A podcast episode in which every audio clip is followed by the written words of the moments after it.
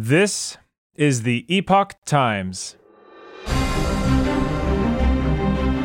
Welcome to Epoch Audio, showcasing the best journalism covering news, culture, and society, addressing issues overlooked or avoided by other media. For the text version of this and more articles providing truth, tradition, and hope, please go to theepochtimes.com.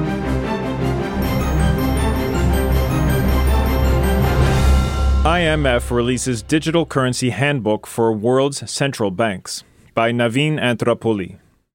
The International Monetary Fund, IMF, released a handbook for global central banks regarding the development and implementation of central bank digital currencies, CBDCs. The IMF's Central Bank Digital Currency Virtual Handbook, published last week, pointed out that the increased use of CBDCs can reduce dollarization of the global economy a situation where countries move away from relying on the US dollar as a reserve currency. De dollarization would push up borrowing costs in the United States, making loans expensive for businesses and individuals, thus affecting economic growth. Stock market values can also crash, reducing the savings and investments of Americans. In addition to de dollarization, a CBDC could increase risks of flight to safety from retail bank deposits in periods of market stress. During times of market volatility, customers withdraw their deposits and move it into safe assets to avoid losing money in scenarios like bank collapses. If CBDCs were available, pulling out funds from a bank and putting them into such assets will come across as a safe option for many people, thus triggering a bank run.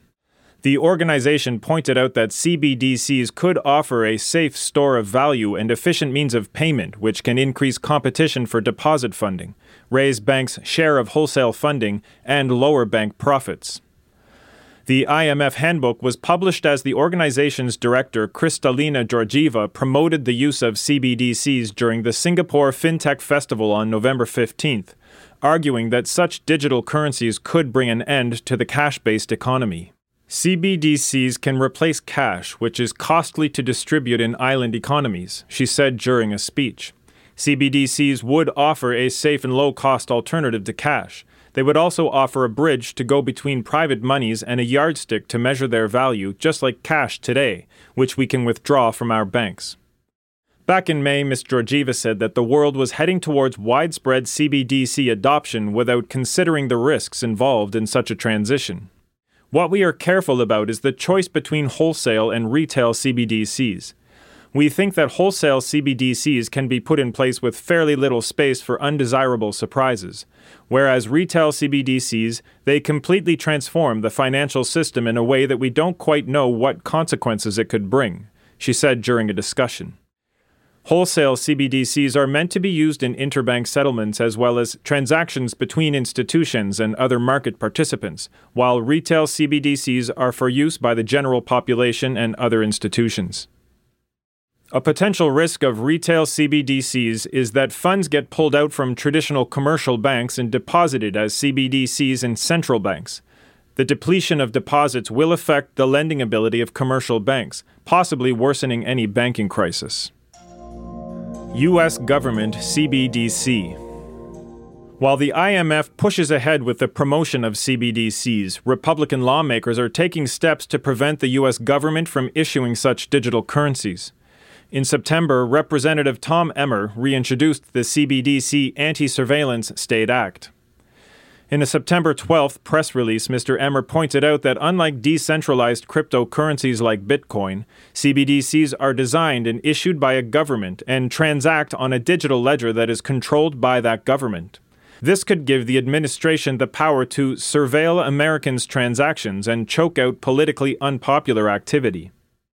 The bill imposes the following prohibitions it prevents the U.S. Federal Reserve from issuing a CBDC directly to individuals, thus making sure that the Fed cannot mobilize itself as a retail bank and collect personal data of Americans. It prohibits the Fed from indirectly issuing a CBDC to individuals via an intermediary, thereby blocking the central bank from launching a retail digital currency through a two tiered financial system. It bans the Fed from using any CBDC to implement its monetary policy. This ensures that the central bank is not able to use these currencies as a tool to control the American economy. In March 2022, President Joe Biden signed an executive order asking the Fed to continue its ongoing research and experimentation of CBDCs and to evaluate the benefits and risks of a digital dollar. Talking about the issue, Mr. Emmer said that agency reports to that executive order have made it clear that the Biden administration is not only itching to create a CBDC, but they are willing to trade Americans' right to financial privacy for a surveillance style central bank digital currency. He said, We're not going to let this happen. The CBDC Anti Surveillance State Act ensures the United States digital currency policy is in the hands of the American people, not the administrative state, so that it reflects our American values of privacy, individual sovereignty, and free market competitiveness. On September 20th, the House Financial Services Committee passed the bill. Back in April, Federal Reserve Board member Michelle Bowman warned in a speech that a CBDC may pose significant risks, challenges, and trade offs. There is a risk that a CBDC would provide not only a window into, but potentially an impediment to, the freedom Americans enjoy in choosing how money and resources are used and invested. She also said a CBDC could lead to the politicization of the payment system, potentially undermining the independence of the Fed. In May, Florida's House of Representatives passed a bill banning the use of CBDCs in the state. The bill defined money to exclude CBDC.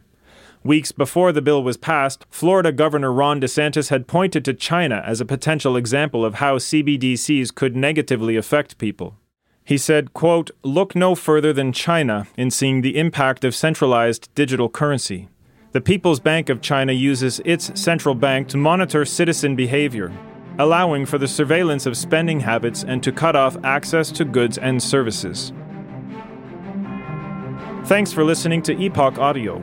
This was IMF Releases Digital Currency Handbook to World Central Banks, written by Naveen Athrappully and read for you by Chris Rod. For more Epoch Times articles in text, please visit theepochtimes.com.